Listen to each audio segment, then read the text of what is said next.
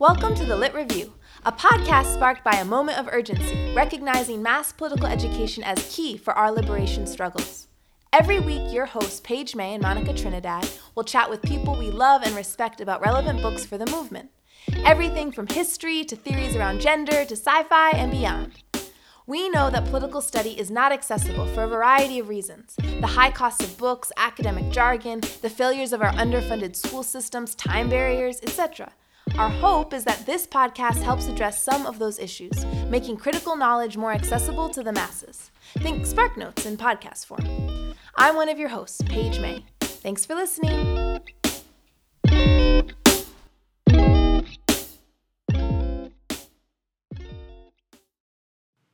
Hey, just making sure you know that this is part three of an extended conversation that we had with Fannie Rushing. So if you missed it, you're going to want to go back definitely and check out parts one and two. She talks all about her friend and mentor, Miss Ella Baker, as well as laying out uh, her theories around colonialism, capitalism, racism, and how all those things come together in Haiti. If you already checked them out, excellent. This is part three.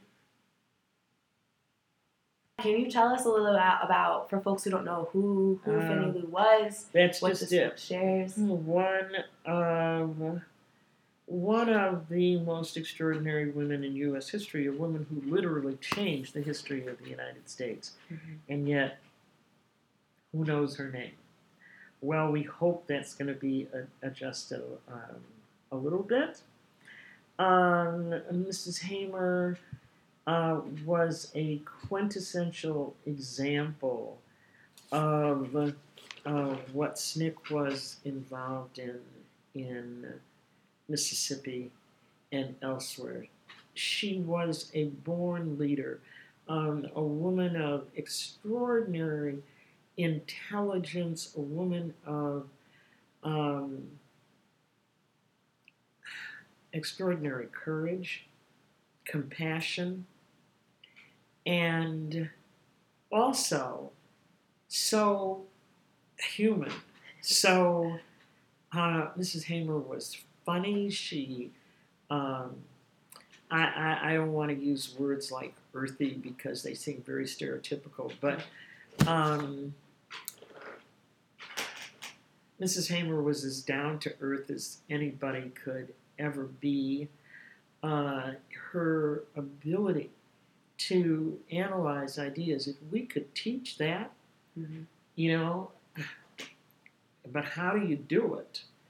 Uh, because she could look at a complicated issue and she could slice it up and size it up in 10 or 15 minutes. And this is, you know, without the formal training of logic and, and, and what have you.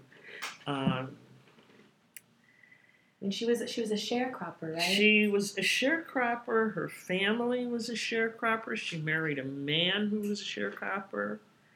Um, this is such a wonderful book because, um, you know, I could talk forever about what are the principles of SNCC, but in this book, uh, you can see what they are.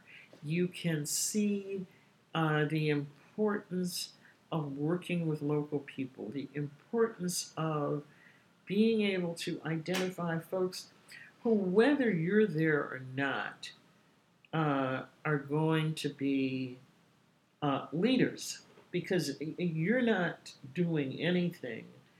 Uh, you're not making them leaders. These are people who are natural leaders and have been leaders in their communities long before uh, you arrive. I could read every word in um, in this book. Um, it um, it also provides people with an inside look of what life was in Mississippi on a day-to-day basis. And when are we talking about? We're not talking about slavery. We're not talking about the 1920s, the 1930s.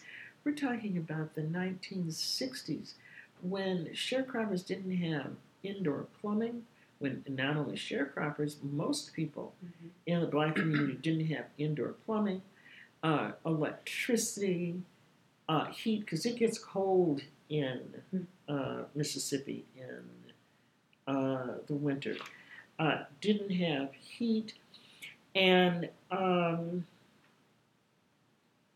it shows you what life was like, particularly for for black women, because sometimes the the narrative is uh, so heavily masculine, masculinized that you do not get a sense that there is anything else. You don't get a sense that this kind of oppression uh, affects women differently. Uh, for example, as Kay Mills says, uh, the the Townsend, Mrs. Hamer's parents, had 20 children. 20 children. Can you imagine what that does to a woman's health? First of all, if she had 20 children, that means that in addition to that, she had miscarriages, she had stillbirths, so that, you know, every moment of her life was taken up with reproduction that was not being cared for. I mean, I just, and of course, more than half of the children don't live. Right. So, in addition to these horrible pregnancies with no medical care, uh, prenatal care that we now know makes all the difference uh, in terms of uh, viability of children, the pain of a mother uh, continually losing what she's given birth to, uh, the complications that all these pregnancies uh, provide a woman with, and there, you know, there's no way to get help for this. And the kind of poverty that um, the Hamer family experienced. Um, uh, Mills uh, says uh, the large Townsend family picked tremendous amounts 55 to 60 bales of cotton, 500 to 600 pounds to the bale. But at the end of the, each year, when the accounts were total, sharecroppers in Mississippi often owed the landowners money rather than earning anything. This isn't slavery that we're talking about. We're talking about the 20th century. Right. Um, and um, she, uh, this is particularly poignant in terms of just how hard these people were working. You know, uh, these are not shiftless folks standing around waiting for a welfare check, as we often hear. Um, she says one year Jim Townsend did manage to make some money. He said, You know, we ought to buy some mules and wagons because if we rent some land, I can make a better living for my children. Mrs. Hamer said people who worked the land viewed uh, renting as better than sharecropping because the black farmer could keep more of his crop for himself. But blacks renting also posed a threat to whites who wanted to preserve their workforce. They didn't have machines like they have now, Mrs. Hamer recalled decades later. They had mules. So my father bought three precious mules. I'll never forget their names because we loved them because they was ours. He bought three mules, Ella, Bird, and Henry. Ella was a white mule, and Bird was kind of tan, and Henry was jet black, but they were beautiful to us. He also bought two cows, one of which was named Della. He bought a wagon, some plow tools, and cultivators. We were doing pretty well. He even started to fix the house up real nice, and we had bought a car. One night, while the Townsend were away from home, this white man went to our lot and went to the trough where the mules had to eat and stirred up a gallon of Paris green, poison, into the mules' food. It killed everything we had. When we got there, one mule was already dead. The other two mules and the cow had their stomachs all swelled up. It was too late to save them. That poisoning knocked us right back down flat. We never did get back up again. That white man did it just because we were getting somewhere. White people never like to see Negroes get a little success. Just extraordinary. Yeah.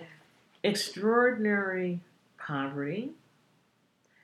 Uh, and um, she talks about uh, just how intense this poverty was. They didn't have shoes. Uh, her mother would take sacks and uh, try and wrap their feet, but their feet would still crack in the cold of Mississippi. Um, she said, um, you, you, you have to wonder. Uh, the child grew up amid poverty and also violence. Black people took what they were handed at settling time, or in the courts, or in the streets of the small towns, whether they liked it or not. In the decade before Fannie Lou was born, white Mississippians lynched an estimated 83 black men, two white men and one black woman. The year Fannie Lou Townsend reached her third birthday, 13 lynchings took place in Mississippi. Only Georgia, with 14, had more. Again, this is not slavery that we're talking about. This is 1920, 1930. Um, she talks about the killing of Emmett Till and the way uh, that um, resonated through the black community. Just another lesson to people that even a child, even a child, had to be put in their place uh, in order to preserve this horrible system. And yet, um, Kay Mills writes um, after Mrs. Hamer left uh, school, she worked long days with her family. At night, they would roast peanuts. They made up their own entertainment. Fannie Lou's father would tell jokes, or she would sing. The family sep- slept on cotton sacks filled with dry grass or corn shucks. Her father died in 1939. She watched as her mother went blind from an accident. My mother was clearing up a new ground, trying to help feed us for a dollar twenty-five cents a day. She was using an axe just like a man, and something flew up and hit her in the eye. Excuse me. Eventually, she lost her sight because she couldn't go to a proper specialist. And two things strike me about this extraordinary poverty, but yet such closeness, Right. such love, and the ability to uh, generate a warm and caring family life by just roasting some peanuts and telling stories and singing. Um, another thing that strikes me particularly about Mrs. Hamer's early growing up. Uh, Mrs. Hamer lived on the Marlowe plantation outside Ruleville in a small home. Uh, Mrs. Hamer considered the house pretty decent. It had running water, although no hot water, and a bathtub. There was an indoor toilet, but it didn't work. When we asked the man to fix it, he said we didn't need it. So we had to use the outside toilet. That didn't bother me too much, she said, till one day when I was cleaning the boss's house, I had cleaned one bathroom and was working on another when his daughter came up to me and said, You don't have to clean this one good, Fannie Lou. It's just old Honey's. Old Honey was the dog. I just couldn't get over that dog having a bathroom when the owner wouldn't even fix a toilet for us. But then Negroes in Mississippi are treated worse than dogs. As Kay Mills says, from the humblest of beginnings, Mrs. Hamer would go on to challenge the President of the United States, the National Democratic Party, members of Congress and the American people about fulfilling the promises of democracy. She recognized the shortcomings in the nation's electoral and educational systems. She opposed the war in Vietnam from the beginning, and she was thrilled by seeing Africans govern themselves. She organized programs to feed poor people and tend to their ills, house them, clothe them, train them for jobs. She ran for office. She recognized the need for women of all races to work together for political and social goals. She encouraged young people to set and achieve their own goals. Um, and uh, the book goes over uh, the her uh, coming of age politically when she makes uh, the important step of um, going down to register to vote. And of course, when she goes down to register to vote, as uh, was the case in those days, before she got back home, uh, the plantation owner had been called uh, to tell uh, tell him that did you know um, that uh, Fannie Lou Hamer came down to register to vote, and so of course uh, he goes uh, to um, to tell Pap, her husband, that she um, she had uh, better uh, take her name off the rolls. And uh, it says her husband, Pap Hamer, remembered the day well.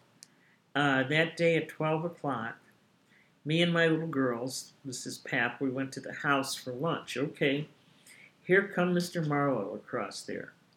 He asked me where was Fannie. The conversation went on. I don't know. She gone to town there somewhere. No, she ain't gone to town. She gone down to Indianola to Reddish. Reddish being Mississippi vernacular for registering. And I ain't going to have that. What's that going to do? Mr. Hamer remembered asking. Oh, it's going to happen. It ain't going to happen to do nothing but stir up a lot of stuff. It's going to happen, but we ain't ready for it now. Mr. Hamer thought about what his boss had said. I thought, hell, there must be something to it, or why would he want to raise hell about it? I thought about it all that evening. Well, they made it home late that evening, and he had told me to tell her when she come to go back down there and get her name off that book if she wanted to stay out here, meaning on the place. When Mrs. Hamer returned, her husband was putting the cotton trailers away. So the Hamer's daughters, Dorothy and Vergie, told her what the boss bosses said. It was night when I got to the house. Mr. Hamer and Mr. Hamer and so I asked her uh, did the children tell you what Mr. D, meaning Mr. Marlowe, said? I said, Well, what are you going to do? She said, I didn't go down there to register for Mr. Marlowe. I went down to register for myself. And her husband said, Okay. A few minutes after I got through talking to her, here he come. He wanted to know, asked me, did I tell her Mr. Hamer replied, I sure did. What'd she say? She in there. She'll tell you herself. He called his wife to the door. The boss said, Fannie, you've been down there to Indianola to register today, didn't you? Yes, sir, Mr. Marlowe, I sure did. Well, if you want to stay here and everything go like it always is, you better go down there and get your name off that book. Mr. D, I didn't go down there to register for you, Mrs. Hamer repeated. I went down to register for myself. It was a line she would come to repeat again and again around the country. It was a line that took unshakable courage to speak black woman to white boss in Sunflower, Mississippi. The next day, of course, uh, he repented and told her that she could come back and everything would be the same, just as it had always been. She said, That's what I'm trying to change, Mr. Marlowe. I don't want things to be just like they always been. And you knew her, Oh, right? yes. hmm Yes. Yeah, as they said, Yeah. such an unbelievably exciting time. Yeah. Where on earth do you meet somebody like Fannie Lou Hamer? A woman with incredible courage, no hatred, um, and certainly she had every reason to hate. Mhm. Uh, not only that, uh, as I said, she was so funny. I the way she could just slice something down and and uh, and it, you know, by the time I met Mrs. Hamer, she had already run for Congress. I mean, she had already started to uh, gain notoriety for who she was. Do you think she had? In, no, no. It was just, honey, what you doing there? You know. uh, you want to help me with these peas? Just extraordinary. Just extraordinary. And what do you? What did you? Um, well, I guess what did you learn from her? Um, and what what do you understand to be her her legacy? I mean, you say she she single handedly changed the country, and what were some of those ways? Well, she not only ran against Jamie Whitten for Congress, uh, she was one of the principal organizers for the Mississippi Freedom Democratic Party. And of course, the Mississippi Freedom Democratic Party is a turning point in uh, the history of the civil rights movement. Uh, Mrs. Hamer, uh, along with the Mississippi delegation, went to Atlantic City to the Democratic National Convention in 1964. It was a convention at which Lyndon Johnson was going to be anointed as uh, president in his own right. He didn't, uh, in his words, he didn't want no five, six, seven, eight, or any of that shit going on uh, in Atlantic City. Um, you know, Lyndon Johnson uh, was about as explicit as a white Southerner could be. Uh, we're not going to have any of this nonsense. You know, want these people to go back to uh, Mississippi. How, the nerve of them, you know, showing up here, talking about not seating the, Miss, the regular Mississippi delegation. That could cost me the election. If the Southern voters bolt the party the way they did in 1948 uh, and set up an independent party, I will not be the next president of the United States. Finally, he decided that, well, you know, they definitely could not be seated. But what he would do is they could choose two people that could come into the convention and sit on the floor, but they couldn't have a vote or voice. And that was his concession. That was the compromise. And uh, he sent all kinds of emissaries to um, the MFDP to choose two people and bring them into the convention. Well, the question was should they accept the compromise? Well, everybody. Johnson sent Hubert Humphrey, who was to be vice president, and Humphrey essentially said, you know, if you all force this challenge, uh, Johnson will not be elected. Uh, he won't be the nominee. I won't be vice president. You know, you really must, in the long range, it's going to be better for you to accept this challenge. And there's a very telling place in uh, the book where um, they're at the convention, and all of these people, uh, Hubert Humphrey, Walter Reuther, everybody is saying to them, accept this compromise, accept this compromise. And um, Mrs. Hamer, you know, should we accept the compromise? Should we not? Well, even King came to them and said, oh, you know, you got to take this compromise because of X, Y, and Z. Mrs. Hamer wasn't convinced. And uh, she said to Bob Moses, they keep saying we should accept this compromise. What should I do? And Bob Moses said, You're grown. You make your own decision. Well, you know, this is a perfect example of what he had learned from Miss Baker.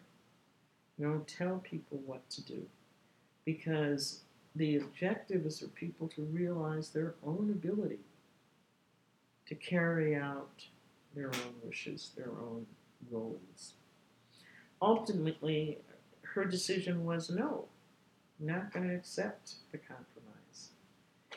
So they didn't win the challenge.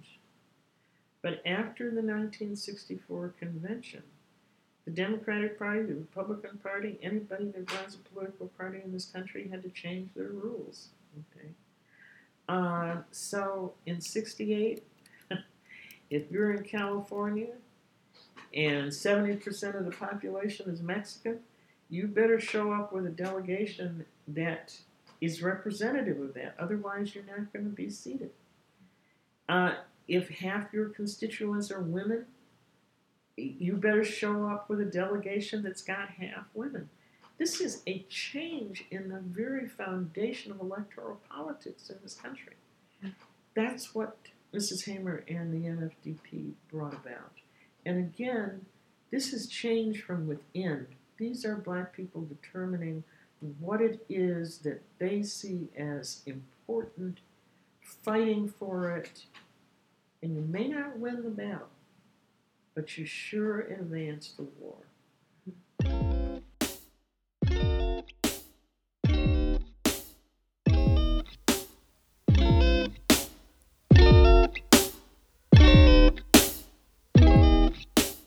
Thanks so much for listening to another episode of The Lit Review, a podcast where we interview people we love and respect about books for the movement. We are your co hosts, Monica Trinidad, and Page May, two Chicago based organizers. Special shout out to the Lit Review's very own sponsor, the Arcus Center for Social Justice Leadership out of Kalamazoo College. Keep your eyes and ears open for another episode next Monday, same time, same place. Want to hear about a specific book? Email us at thelitreviewchicago at gmail.com or find us on Facebook. And if you like this episode, give it a shout out on Twitter or Instagram. Our handle is at LitReviewShy. Keep reading!